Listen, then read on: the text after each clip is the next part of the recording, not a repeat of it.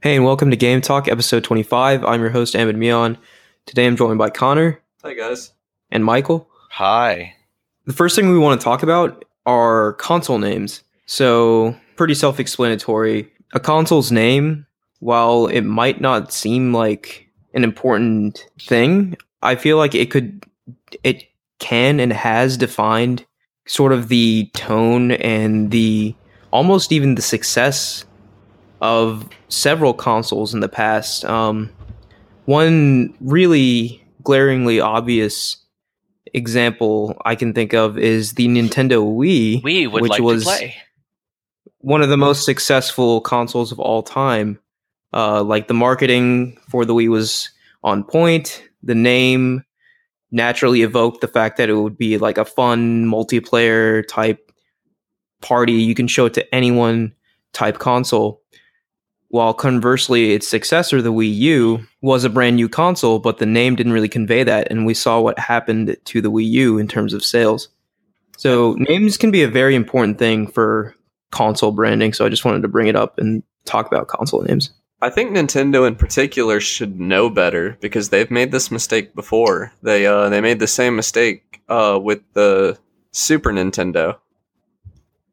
Like the uh, the NES was super popular and then they released the Super NES and people aren't sure what it is at all.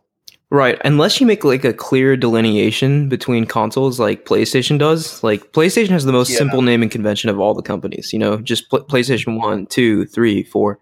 And that that's a clear sign, I think, that um that, you know, there's a new there's new hardware available, you know, like the average parents Christmas shopping for their kid can recognize that as opposed to Nintendo and even to an extent Microsoft's con- confusing naming strategy. Like when the Xbox One name was announced, I'm sure a lot of parents were confused that Christmas, like trying to get their kids the Xbox 360, where as in fact the Xbox One was the newest model of the system. So I was I'm theorizing after the Xbox 2 or it's not going to be the Xbox 2. It's going to be like the Xbox 720 or the 90. The Xbox Euclidean geometry.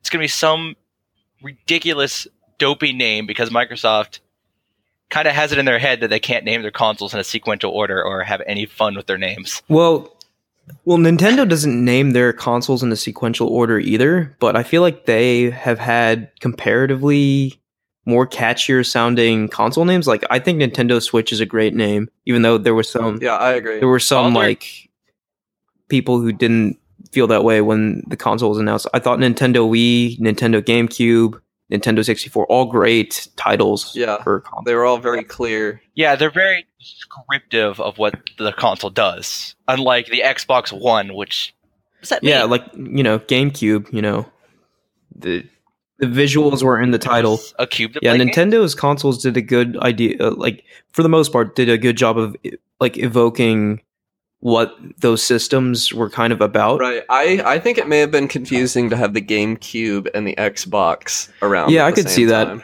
But uh, I don't really. I was too young to really remember that. I think uh, we're kind of neglecting the masters of terrible console names, though, and that would have to be that would have to be Sega.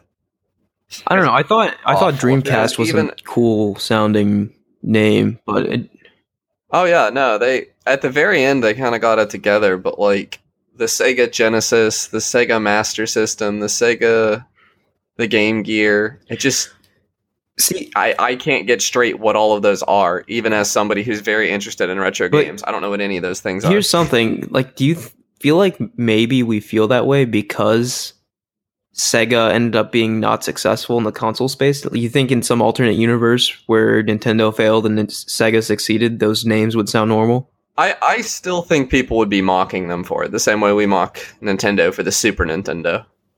Do we mock Nintendo for the Super Nintendo? I mean, lots of people do. I don't.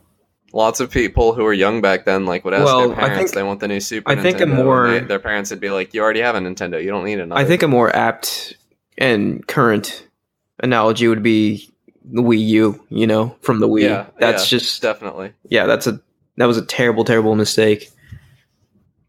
like in the Sega CD, um, people were like, "Oh, is this a new console?" No, it's not. It's an add-on for a Genesis. Like, I'm sure there was a non-zero number of people that bought that without already having a Genesis, when it's really just a disk drive for the Genesis. And I own a Sega Genesis disc drive. I have two of them. So, how do you guys feel about um, PlayStation? It's obviously the simplest naming convention, but I you mean, I know, think it's probably think the best. it's the least interesting. exactly. I mean, it's worked out for them really well. It's kind of like a double edged sword, I think, because like one, you avoid the awkwardness and the confusion when you have a name that doesn't really convey what it is you're selling. Like you know, Wii U. A lot of people thought that was just an add on to the Wii.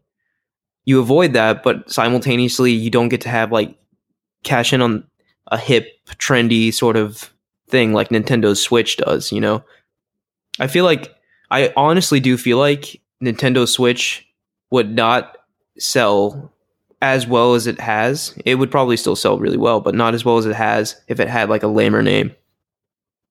yeah. Oh yeah. Like if it had the Wii in its name, I don't think it would be selling at all. Yeah, like the I think Wii it The would sell about as well as the Wii. Wii did. Go or something. If it was called Wii Go. Yeah. No, and Yeah. it would probably be the Wii Me. I think that would. It's just just because. That's just yeah, it's getting ridiculous at that point. I just yeah. I don't think it would go anywhere. Um, I think it's definitely true that a name carries a lot. Uh, I really don't think naming has anything to do with the Xbox One being behind. Uh, I agree that it's not a good I think name, it's a but I don't poor, think that's what their I think is. it's not. It's it's a small It definitely reason as to why. Yeah, it's a small reason. Because there were definitely like anecdotal stories like of people going to buy Xbox One for their kids and buying 360s instead because they thought 360s were the mo- more advanced models or whatever. yeah. Um, we didn't really touch on uh, handheld names. I kind of wanted to bring that up. I feel like handhelds as a whole have way better names than consoles, like Game Boy, Nintendo DS. I I just thought, I think those are, I don't know, really just simple Yeah. yet very Even the 3DS. evocative names. The 3DS is good. Um, the Switch is good. Right, Switch gets to be both, and I think the even even the PlayStation ones like PSP, PS Vita is probably the weakest one, but I still think it's a pretty Yeah. catchy name for a handheld. Yeah, I agree. Um, yeah, I don't think there's a ton to say about them Yeah, there really isn't. just because they because they sell so well. I mean, yeah, they work. Everybody knows what they are. The Nintendo DS, I don't know. I don't know if that's really a good name. It's very descriptive. the Nintendo But- dual screen, like Wow, I feel really stupid. I never realized DS stood for dual screen. I just kind of understood. I just took DS at face value. Really? But yeah, that totally makes sense. Yeah. And then I, I guess the Nintendo 3 dual screen was, I mean, arguably inaccurate. But I mean, wanted it the was DS 3D. 3D. it's 3D yeah. screen. Yeah. The Nintendo So- 3D screen. Yeah. So really, they just kind of nailed it every time. I mean, the Sega Game Gear, I guess, doesn't like scream portability to me, but I don't know. I think the Game Boy is the best handheld console name of all time. Like, it's a little gen, and I, I I'm which is dis disadvantage. Mm, yeah, I, I suppose that's true, but it's just There was maybe it's the Girl at some nostalgia point. factor for me. But just What about the Virtual Boy? That, that's one. The Virtual Boy was trying to, so much like the 3DS, was trying to cash in on the Game Boy's popularity, but also communicate that it was supposed to be a virtual reality device, Tried. and it was just a it was ahead of its time. in every way. It wasn't ahead of its time. it was at its time, maybe even before. Everything had a reddish tint that hurt your eyes. Well, it would have Well, hurt your okay, eyes way so- more if it had had like a greenish tint like the Game Boy. We can go a little further back in time too, like really, really old like Oh. console names, like Atari Twenty Six Hundred. Jack- Yeah, I hate those like- names. Yeah, the Atari. That's yeah, just and 50. that's an awful name. Yeah. Yeah, just slap a, an arbitrary. Like I'm sure Twenty Six Hundred has some significance, but that's like, I feel like that, that is, whoever came up with that name, you know, there was no marketing. There were no marketing teams involved, you know. Yeah, uh, probably not. Yeah, at least not good ones. Right. Uh, yeah. So, I guess we'll move on to our next topic, which is uh, MMOs or massively multiplayer games. So, uh, I think all three of us have a decent amount of experience with MMOs. Yeah. Me and Ahmed share a lot of experience in a game called Maple Story, which is a Very shameful. kind of a children's MMO. uh, Mike, you play a lot Which- of Warframe. That's yeah, an MMO, and I'm isn't it? currently, you know, playing in the background right now. Oh, so I guess uh, the point of an MMO is that it's it's massively multiplayer online, which is what the name implies, and uh, basically it's just a big old. It's a big community, often more than it is a game. You take a you take a set of game mechanics and then uh, make them require cooperation and uh, communication. I mean, it's in the title, right? Like massively multiplayer online games. That's what they are. Right. So ideally, they Um, have thousands of players. And MMOs have been around for, I mean, for, for what seems like forever Yeah, at this pretty point. much as long as the I- internet has been reasonable. Yeah. And they were sort of games. They were games as a service before games as a service became a thing. You know, Right. Microtransactions definitely started in the MMO space. Yeah, and other game genres and developers saw how lucrative that was, and we're seeing that more and more. Um, those systems in all sorts of games now, like all sorts of games and genres, like Call of Duty's got microtransactions, and I don't have to go through the list, but like all sorts. All the major publishers and companies took that model and sort of made their own spin on it.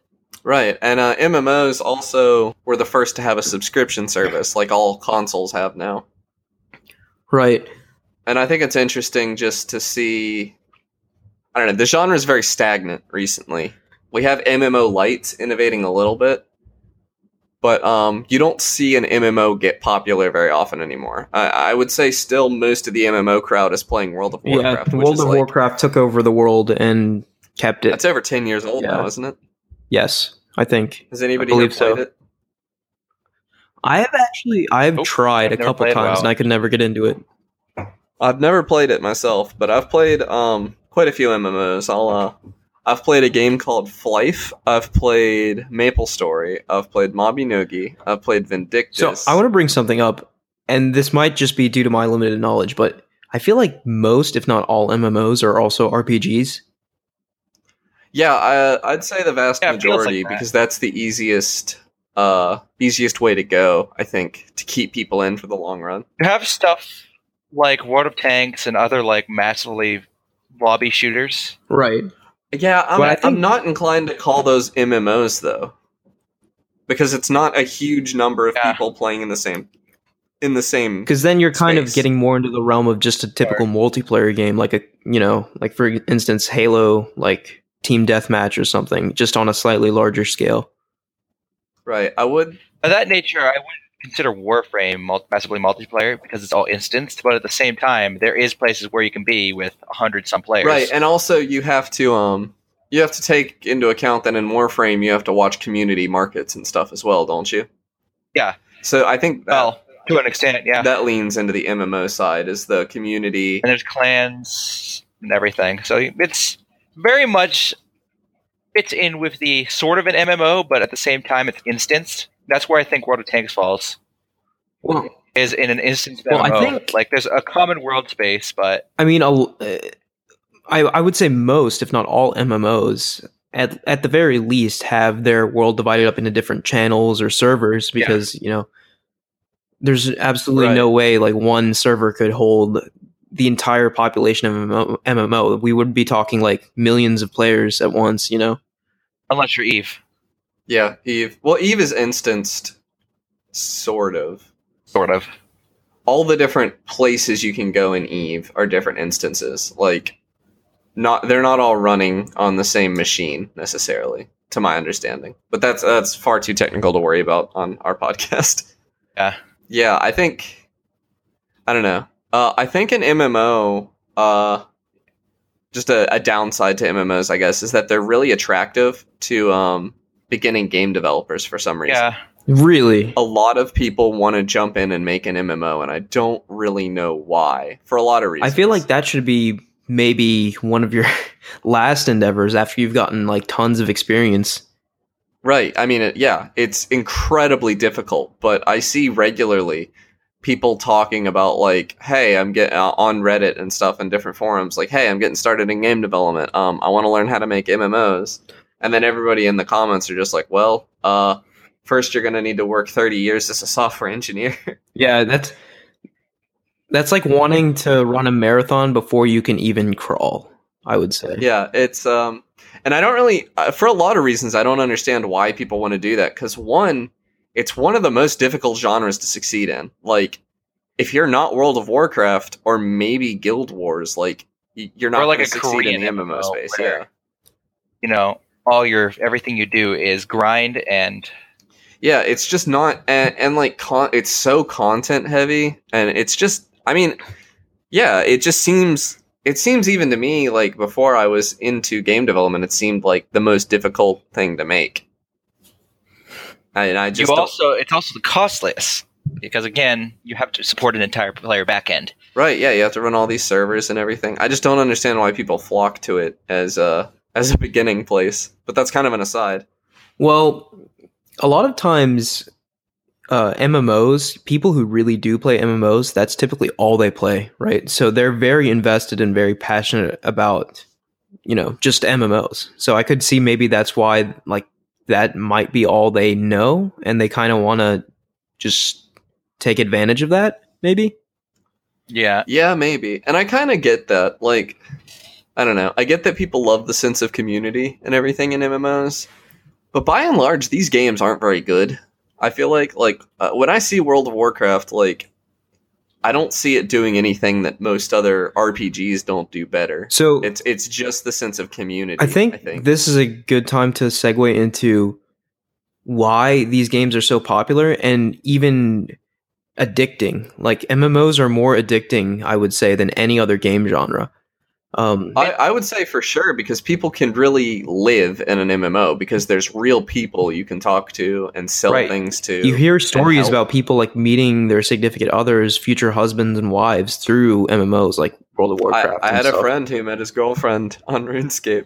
Either some Yeah. some MMOs ca- either there's two types of MMOs: the Skinner box MMOs, which WoW falls into, where it rewards a player for doing something, and then it shows them another reward that they have to do something for, and it just keeps them hooked on that chain of rewards.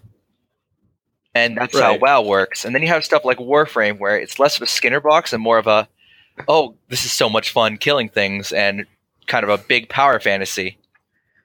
Of I'm Like- I don't know if uh, I think there's kind of a third there, which is like the big wide open playground. Yeah. which is what um, Guild Wars and Mabinogi kind of fall into, because uh, they, in a sense, they don't really bar you from going anywhere. They kind of scale, sort of like Skyrim does. They scale levels so that you can be wherever you want to be, uh, with a couple of exceptions, so that you have something to work towards.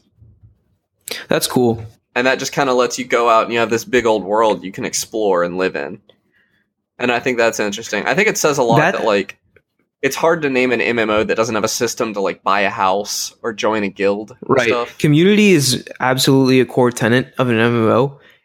i mean you can get married in most mmo even maple story an mmo designed for children you can get married in. Right, but like But even that said, I would say community is still the second most important aspect. The the number one reason I think people are addicted to MMOs is the like the loot loop. You know what I mean? Like MMOs have that down better than any other game genre. yeah yeah they definitely do Like- and not necessarily like loot in the traditional sense like it can be new skills new exp like like you and i get addicted to maple story Exactly. For I and I can't off. quite just watching those numbers get bigger. Wait, why. Yeah, it's like a very base human thing. Like it like I don't know. The, the, MMOs are just masters at rewarding you at just the right time for you to crave that reward again. You know what I mean? Like Yeah, I would say Maple Story is definitely better than that than the MMO I got addicted to the most, which is Maple Story. Or uh, Maple Story does it better than Mabinogi, which is the game I got most addicted to as a kid. yeah, there's always that hook that just keeps you like keeps you going, keeps you doing that mundane task. Right. and that's like more than like if you boil it down most of like the busy work in an mmo is pretty mundane you know Uh, right. Yeah. It's like when you and I were playing Maple Story, we were basically just standing in the same place, Hitting a key over and over again. Yeah, a key. exactly. Yeah, and watching the numbers, Yeah, that's watching it gradually get less and less efficient until we had to find somewhere else to do it. and it's all but so like the, all the enjoyment. It's just I don't know. It's just like ingrained in your brain. those numbers go up it's faster, yeah. enjoyable to do that for whatever reason. You know, it's not intellectually stimulating at all or anything like that, but it's still fun. I, I don't think it would be fun to do alone though, so I don't know that I agree that community is not at least equal to that. Yeah, because you need someone to talk to while you're sitting there hitting a key over and over. again. That's true. Yeah. Right, because I think my favorite MMO experiences myself are like when I would be like doing gr- just grinding or something, doing one of the mundane tasks, and then somebody would show up wherever I was grinding, and like maybe I'd ask them a question or they'd ask me a question or whatever. One of us knew something about the game that the other didn't, and then we'd go on this wacky misadventure that didn't really necessarily benefit both of us, but one of us was you know gaining from it, and the other was at least having fun And that's a good doing it. Like That's a good thing to bring up. Just the sense of adventure in MMOs, just coupled with the fact that you can play it with your friends. I- There's nothing quite like hopping into a new MMO with your friends and just kind of exploring and getting lost in it together. Like, yeah. I can see how that w- could form like very strong, like emotional bonds. Right. Like I, I remember I think my fondest uh, memory of Maple Story was um I was like probably 10 or 11 or something playing that game and I was just grinding in the woods and these two guys uh a guy and a girl show up and they're dating and I um they were like trying to figure out how to get married and they had no idea where the town was. I forget I forget what it was called. I think it's like Amherst or something. It was like Amoria, right? Amoria, yeah. And I knew how to get to it. And it was like the entrance was like fairly well hidden. And then we had to go find it. And then we found out the guy wasn't a high enough level to get married yet, so he had to train So up. funny. And it was like it was like a multi-day thing that we would just get on at a certain time and hang out and try to solve this problem for them. Yeah, and that really is like a unique thing to MMOs. Yeah. It rarely happens in other games. Even games like Fortnite have that, where it's like you're grinding challenges or something, and that one moment when you can get a bunch of randoms together to do the challenge with you, it's re- more rewarding than anything else in that game. Any game, really. Yeah. Just the just the relationships you form. Like uh I was playing Mabinogi and I met this guy named Aaron. Uh Real name? because I saw huh? Real name? No, I well, presumably that was his name in the game. I don't know if that was his real name or not. But um, well, I've never met him. But uh, we hung out like every day for years, and Wow, uh, in that's. For like a year or two, maybe three. It it started in middle school and went a little into high school, and I introduced him to some of my other friends from real life, and like they were all friends as well, and like it's just wild. But it was just like we were waiting for a dungeon, and we just partied up because like I don't know, we thought it was going to be too hard at first. And uh, he played a little more than me, and uh, he was a lot stronger. So he showed me how to get some different skills and stuff that you could find in the world that you couldn't like learn just by leveling up. You had to find them and do these really long quest chains. And he showed me how to do that, and uh, eventually, like he just kind of took me under his wing and taught me stuff about the game as it came out because I wasn't very good at it. And uh, eh, I checked with him like a couple years ago. Um, I think I was still in high school, but I signed in and he was in the top 100 players. Wow, that's amazing. and like, yeah, that So was just somebody I never used to hang out with like every day. Yeah, and he, it was just crazy. Yeah, one of the top 100 players on my server, which was one of the bigger ones, I think. And that was, that was just insane to me. He and for very some people, that's the end game is teaching people.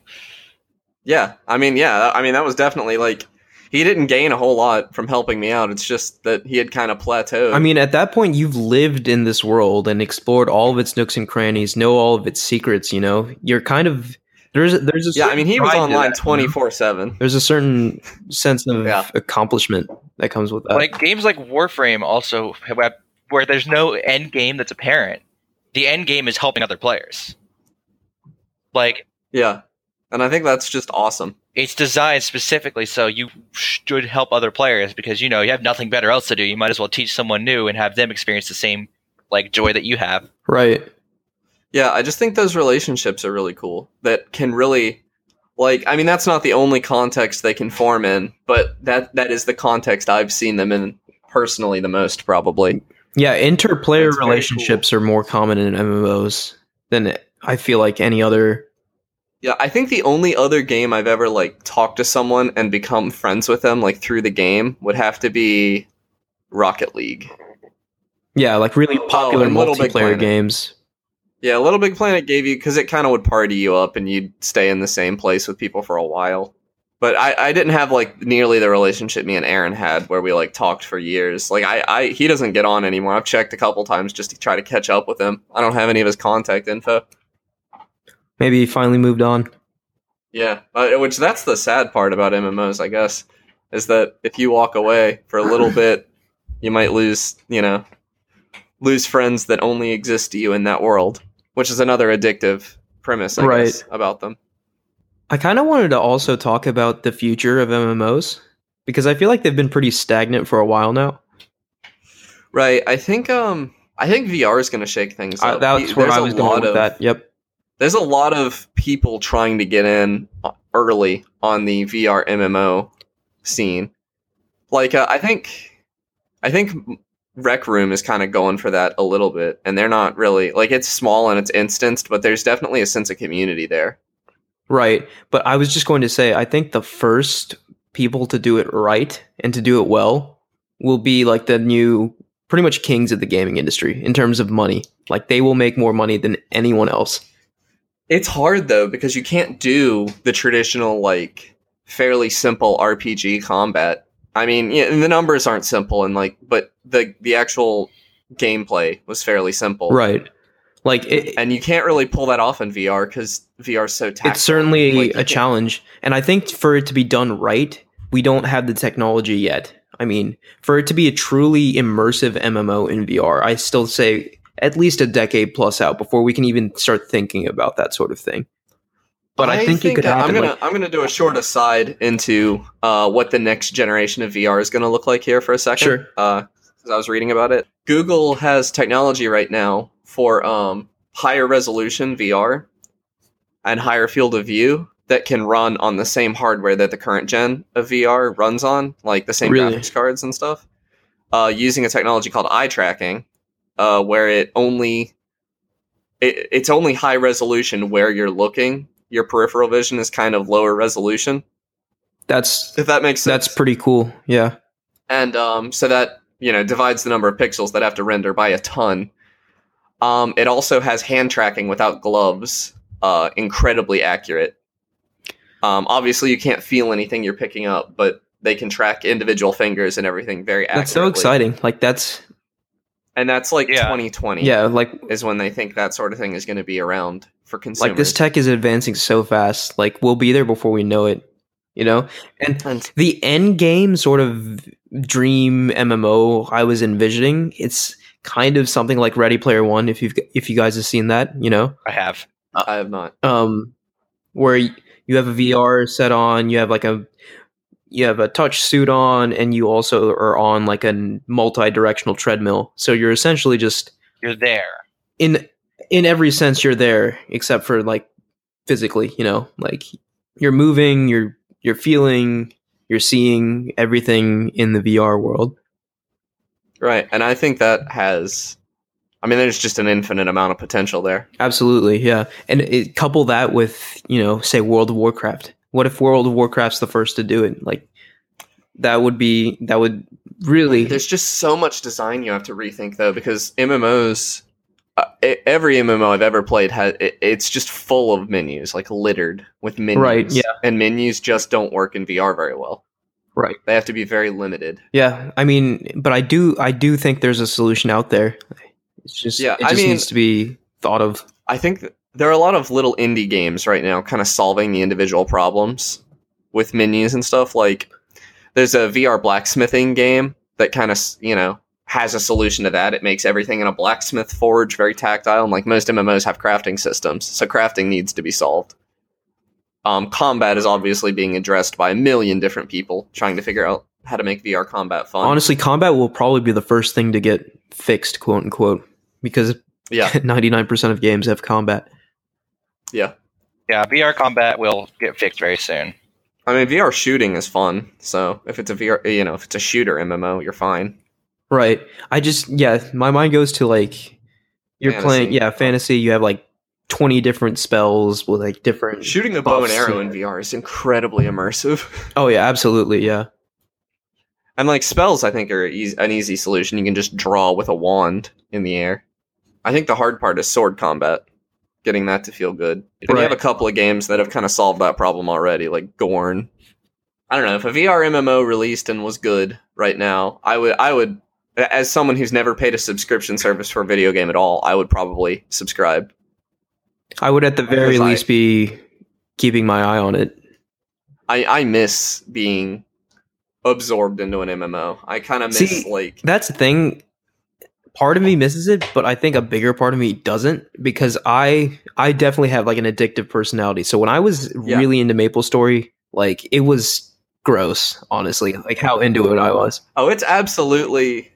I'm sitting here, you know, as like the person who 30 years later is still craving a cigarette, you know? Yeah, it's essentially like MMOs are It's- drugs, like like full on, like Yeah.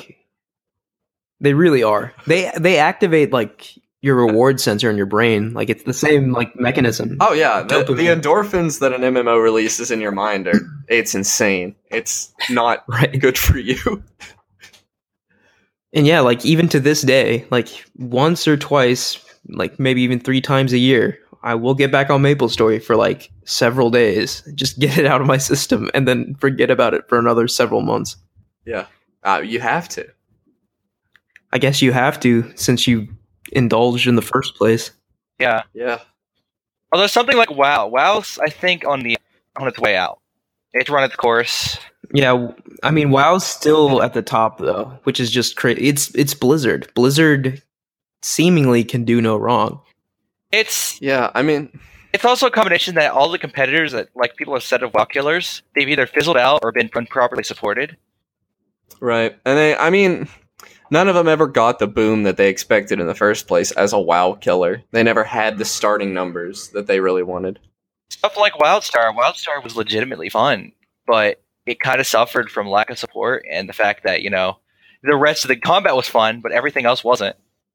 Yeah, I think I think you have to have a lot more than co- good combat to make an MMO. You have to have good crafting systems because crafting and selling what you grind. craft is huge in a community economy. Even WildStar's And- crafting system was good. It's, I think it's also the lack of an end game. hmm Yeah. So, uh, I mean, I think that's probably enough MMO talk. Well, actually, I just wanted to end this talk by like going back to our first MMO memories. Yeah. Okay. Uh, my first MMO was RuneScape, that I I think started in fifth or sixth grade.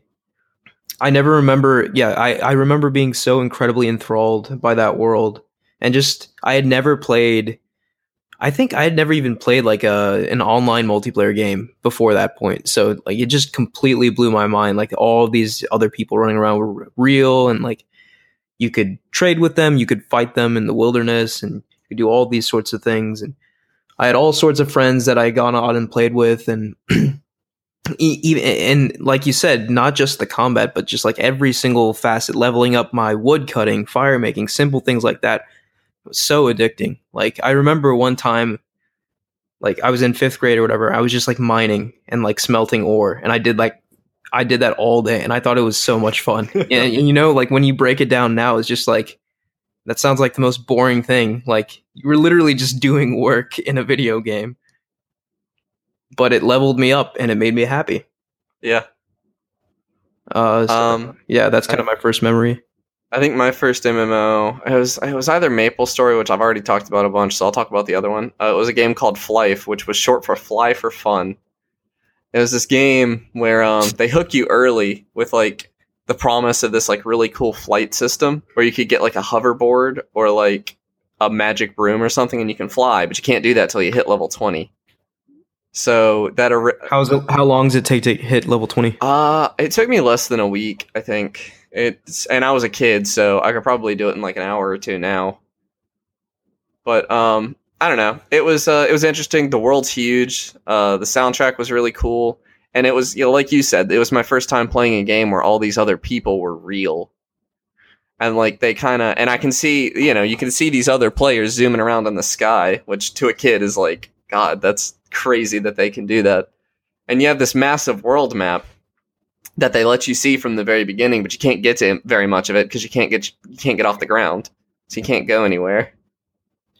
Yeah, I imagine as a kid seeing that for the first time, like must have been like a kid in a candy shop. You know, like you're Yeah. just odd.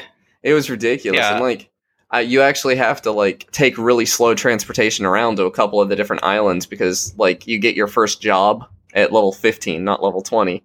So I had to go handle that without the ability to fly, which was very annoying and stuff. But like that was just another thing to make you want it more. Yeah, and it had some cool systems like uh if you got caught doing uh pvp like it had a um it had like a karma system you could kill other players on certain servers if you wanted to but if you got the next time you died after that you would wake up in a prison and you'd have to like grind a certain amount to get out of prison it was really weird Hmm. And i remember getting stuck there. Because you killed other people. and uh yeah i killed other people just like to see what the deal was. Like i don't know. I, I didn't really understand what i was doing it that much because i was a kid. But yeah i i ended up quitting because i got stuck in the prison and couldn't Oh man, so you never got your flight. i did. I did get my flight. This oh, was okay, after okay, that. good.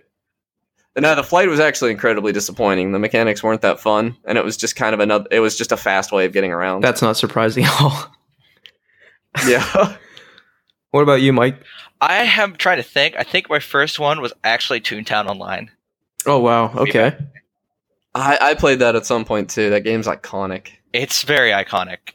thank you Jesse Schell Did he make Side that? note: yes, Yeah, Jesse we Schell have made spoken to the creator of Toontown. All three of us. We've met him. We've got our picture with him. Have we? I don't think I have my picture Yeah. with him. Yeah, we were holding those Dr. Pepper cans. Oh label yeah, it was great. Um, but that game, I, I remember it very fondly because it was one of the first MMOs I played, and one of the only ones I really put a lot of time in and broke many keyboards over. I think. See, I don't think I got the same wanderlust out of Toontown because, like, you couldn't really talk to people. They had all those restrictions on Yeah. the chat and stuff.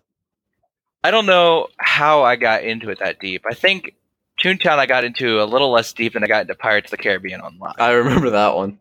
Ooh, that one sucked. Like the free model for that one sucked. yeah, it was. Like, oh, here, have a pistol. Now you can't access it. It have was fun. Yeah, I mean that game was kind of like uh, Sea of Thieves before Sea of Thieves, huh? But the one I really got Wanderlust out of, and I'm gonna get a lot of hate, was Roblox. I did too. I played a lot of Roblox. I played. I still, still to this day, go back and look at like what cool people do. Yeah, stuff. that game was crazy because it like had a, an almost Unity level editor. Yeah, and it still does. People do some But, yeah. crazy stuff with it. Oh yeah, I actually looked at the Roblox editor here recently because um, I saw that somebody was like teaching game development using Roblox, and I was like, "Well, is the editor really that powerful?" And it is. Yeah, it's, It's as crazy. powerful as Unity. Probably, it's insane. You just can only do Legos. yeah. Like I've seen people who've made Pokemon games in Roblox. Like it's kooky how well, how much of an engine that game has created. Yeah. Yeah, a lot of good times. And uh Roblox is neat because it doesn't have like a ton of MMO kind of mechanics. Yeah, It uh it's almost more like LittleBigPlanet. It, it, introduce the MMO mechanics. yeah, I ah Roblox, that takes me back. That was my first shooter. See, even I think it was my first. A lot of things. even just talking about MMOs makes me want to get back on like Maple Story or something. Yeah. I'm oh I'm I'm like scratching Which is my just arms like right now. bro. very strange because I objectively recognize how terrible of a game that is. Like it's pure trash, Yeah. unadulterated trash. No, it, it it always so I always hop on these games, and I think you and I like them for different reasons. Like I like the community side a lot more than you, I would say. Probably. So I'll hop on Mabinogi, see that I have a friends list of 200 people, and none of them are online, and I'll like walk around for 10 or 20 minutes, realize I don't want to like try to rebuild. You know, I don't want to take any of those people off my friends list. I don't want to add any to it because it's already 200 people, and then I'll just sign off because like the damage is done, Right. the game's over, That's the dream. the glory days are gone. Like whenever you get on an MMO they haven't played in a while, and you see your friends list just empty, or It's everyone kinda sad. Yeah, it hurt. It stings.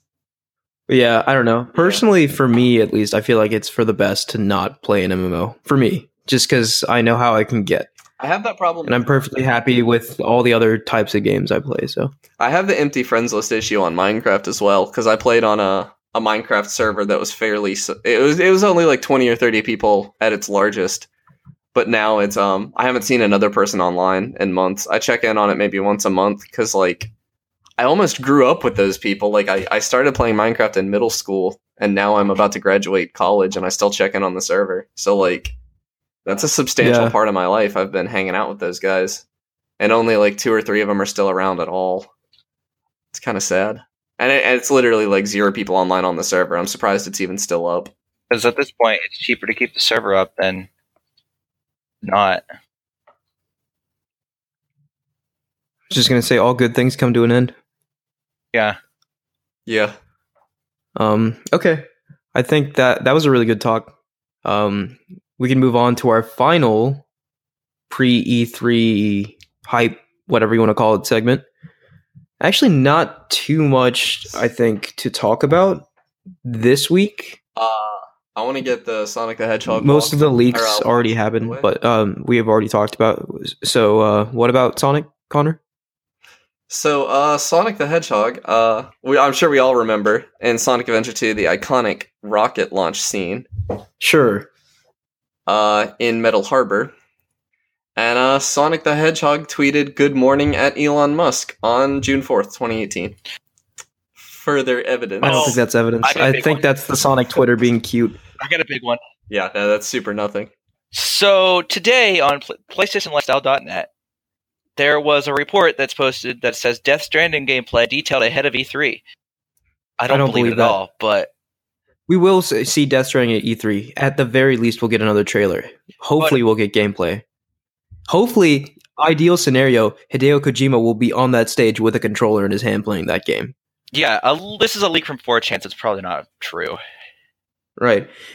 In terms of actual news, something came out today that a lot of people are really hyped over, but I have no connection to. Apparently, they're doing a Tales of Vesperia remaster. Do any of you play the Tales games? No. I've played Tales of Symphonia a little, uh, back when it was on GameCube, and I just didn't really. I I, I never finished it. I don't really yeah, care. there's like a lot of buzz about this. But I think the biggest thing for me was uh Bungie, this isn't a leak, but Bungie did their year 2 Destiny 2 reveal content thing and it- they kind of knocked it out of the park. Like the direction they're taking Destiny 2 in is very interesting. So, Killer Queen, which we talked about a couple days ago, is there was a 4chan leak that says it might get revealed on the Switch.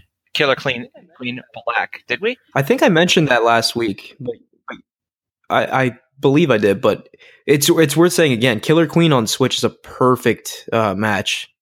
Like What is Killer Queen? Uh, it's that arcade game that uh, oh, that would be unreal if that was on of Switch. Oh my yeah, god! Yeah, like how much fun would that be? Like just a crap. Everyone has a Joy-Con. Like you can all play on one screen. It would be great. Assassin's Creed Odyssey was confirmed. oh, that would be unreal.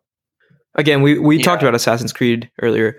Uh, the Destiny two thing I think is very like I, I you guys are probably rolling your eyes, but like I mean, that game's dead, Uh, right? It doesn't. I don't think it is, especially after this stream. Like everyone watching it was saying that they're totally in for this expansion.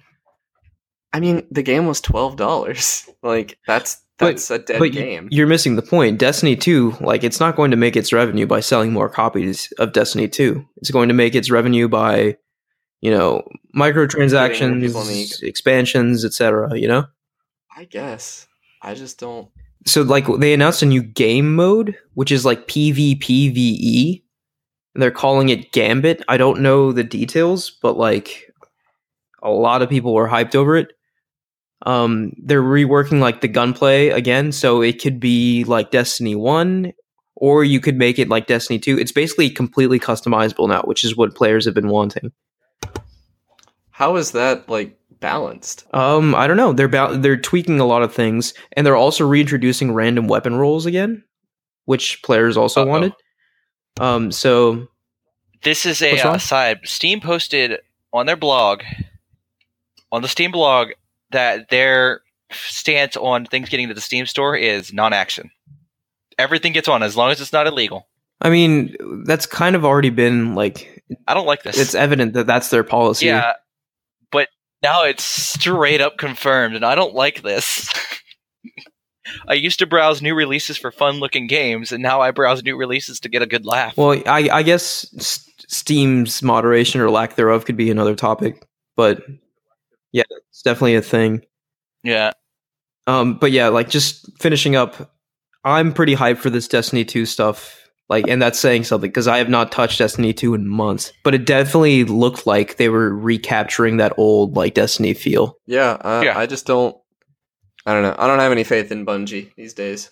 And Yeah, I I, don't it. blame you. Uh, that's perfectly reasonable. But I don't know. We'll we'll see when it comes out. But I at this point, I'm more than likely going to get it and play it. Um, in terms of other E3 leaks slash news, I think I don't think there's. Oh, oh, one other thing. Uh, Hitman Two was sort of leaked slash teased, which is a pretty big deal. Um, the first game was like divided up into like episodic, or it was was divided into episodes, and apparently it didn't sell all that well. But like the gameplay and the gunplay and the stealth in those games was superb. So I'm very glad Yeah, the that. people that liked it liked it a lot. yeah, I'm glad that it's getting a sequel. me too. yeah.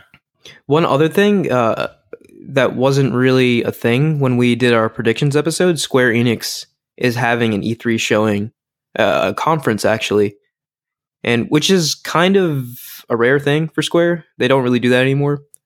But I know, like uh, Connor, you're a big Square fan. Is there anything you're looking forward to in particular, or Um, hyped over? I I don't know. They'll probably. I don't really know. Um, I'm thinking of all the Square Enix games I play right now, and uh, I think they do Just Cause, don't they? Who? Uh, Square Enix.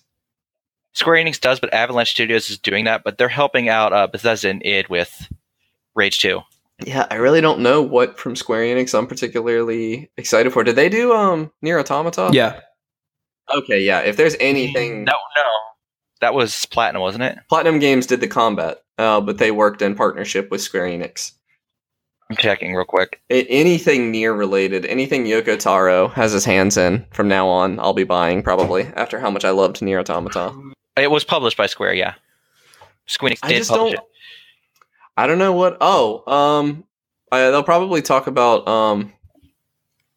God, I can't remember the name. They just it had a prequel this year, uh, before the storm. Oh, Life is Life is Strange. Strange. Yes, They'll probably They'll talk about Life is Strange about Life too, and I'll be Strange interested in yeah, that. that'll be good.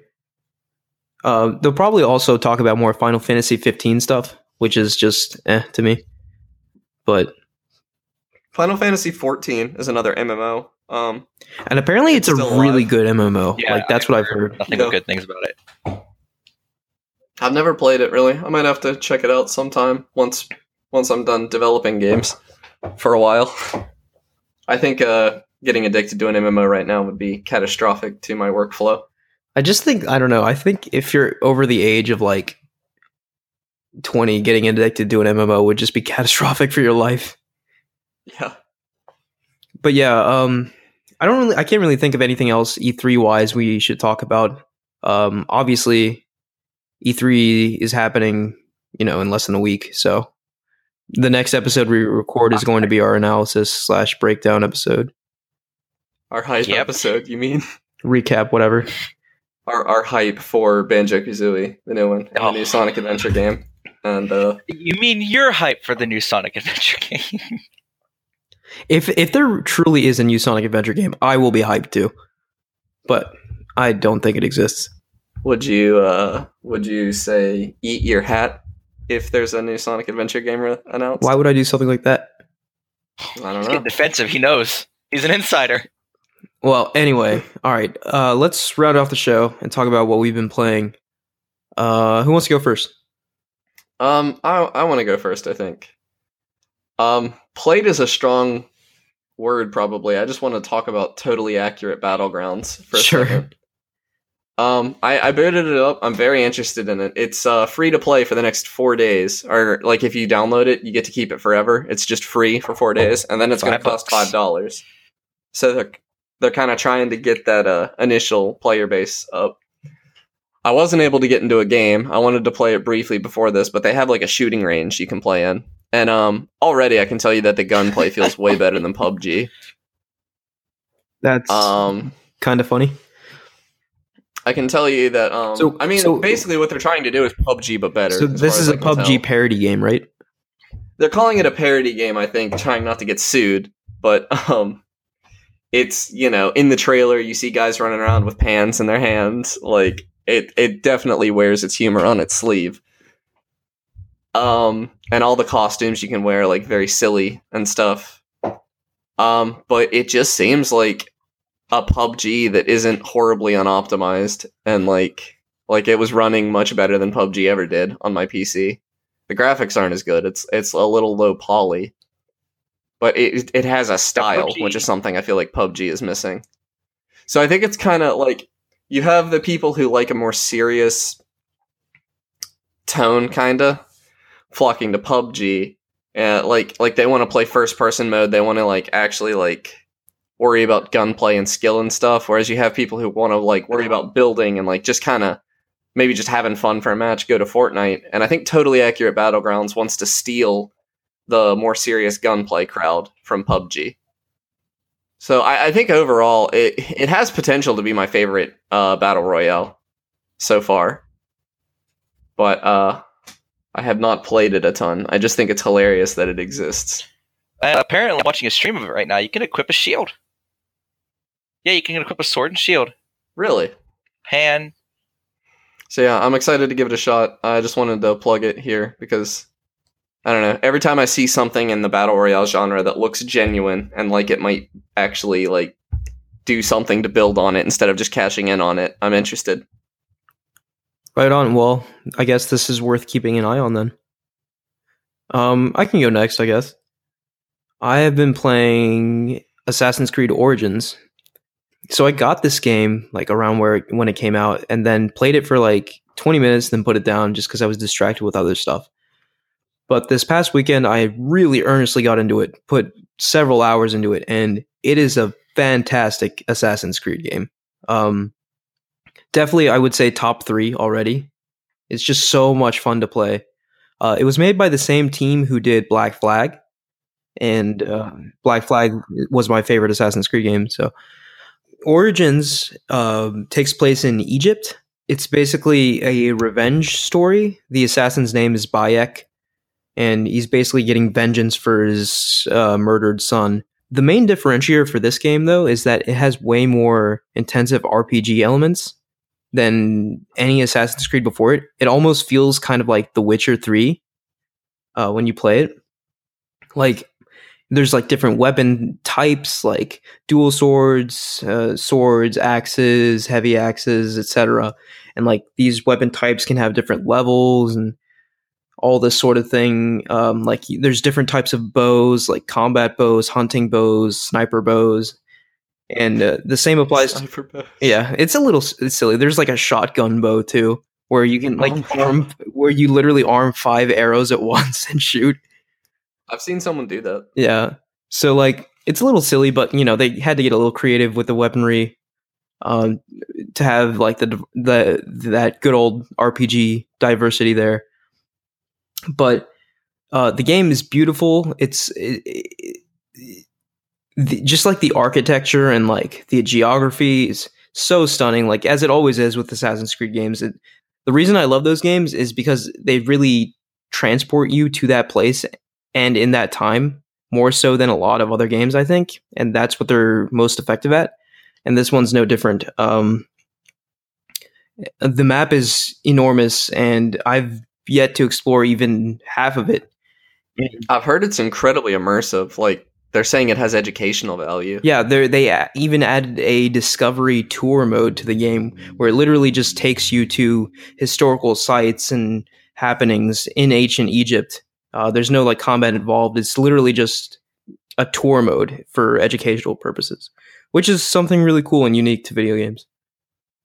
yeah, I've been having a blast playing it so far, and I can't wait to get back to it. Uh, what about you, Mike? Mike? Uh, well, uh, I really haven't played anything. I can't talk about Warframe because you know arbitrary rules. Although Warframe is getting a major content update very soon, so but Anything else? yes, I tried playing Mass Effect Andromeda and then immediately quit when I was disappointed. You should talk about it. Oh boy! So I launched Mass Effect Andromeda. It's like it can't be that bad. I, I kind of I'm like in denial. I want to play another Mass Effect game. So I'm like, what could go wrong? The game's still bad. Like it might be marginally better. The animations might be marginally better, but it's still bad. The combat's good. The game runs decently, I guess. But everything else about the game just sucks. So, like, there were all these stories about like the janky animation stuff. Have they patched that at least? Oh, they're still there. They're just slightly less jank. But like, you're saying that the gameplay loop isn't fun, and like, the gameplay loop is in front. I haven't even made it to the main part of the game, and I already don't like it. So it has no hook really at the beginning either. It really hasn't hooked me. Like your dad dies. That's the hook. Spoilers. Spoiler for a game that no one's ever going to play. Yeah, good point. yeah. You're so do you do you anticipate like, are you gonna keep playing it, Probably or are you done, Done. already? Yeah. like I, I kind of have no interest in going back to it and actually progressing past the prologue. What a shame. You know, like Mass Effect one through three are some of my favorite games of all time. But yeah, I can't be bothered with Mass Effect and Andromeda. That the fact that they completely abandoned the story means even if I do get attached, it's going to end on a cliffhanger, and I'm just going to be very disappointed. I was just gonna say, if that's all you have to say about Mass Effect, we can round off the show. Um. All right. So this was our last pre E3 episode. E3 is going to happen between this show and the next. I'm very excited. Obviously, all three of us are going to watch it, and we'll come back with our reactions and you know who won, what bets, and all that good stuff. And I don't know. I'm just really hyped. I can't wait to see what's shown. I hope there's still some surprises with how leaky it's been. yeah, me too. I'm, I'm a little worried about that.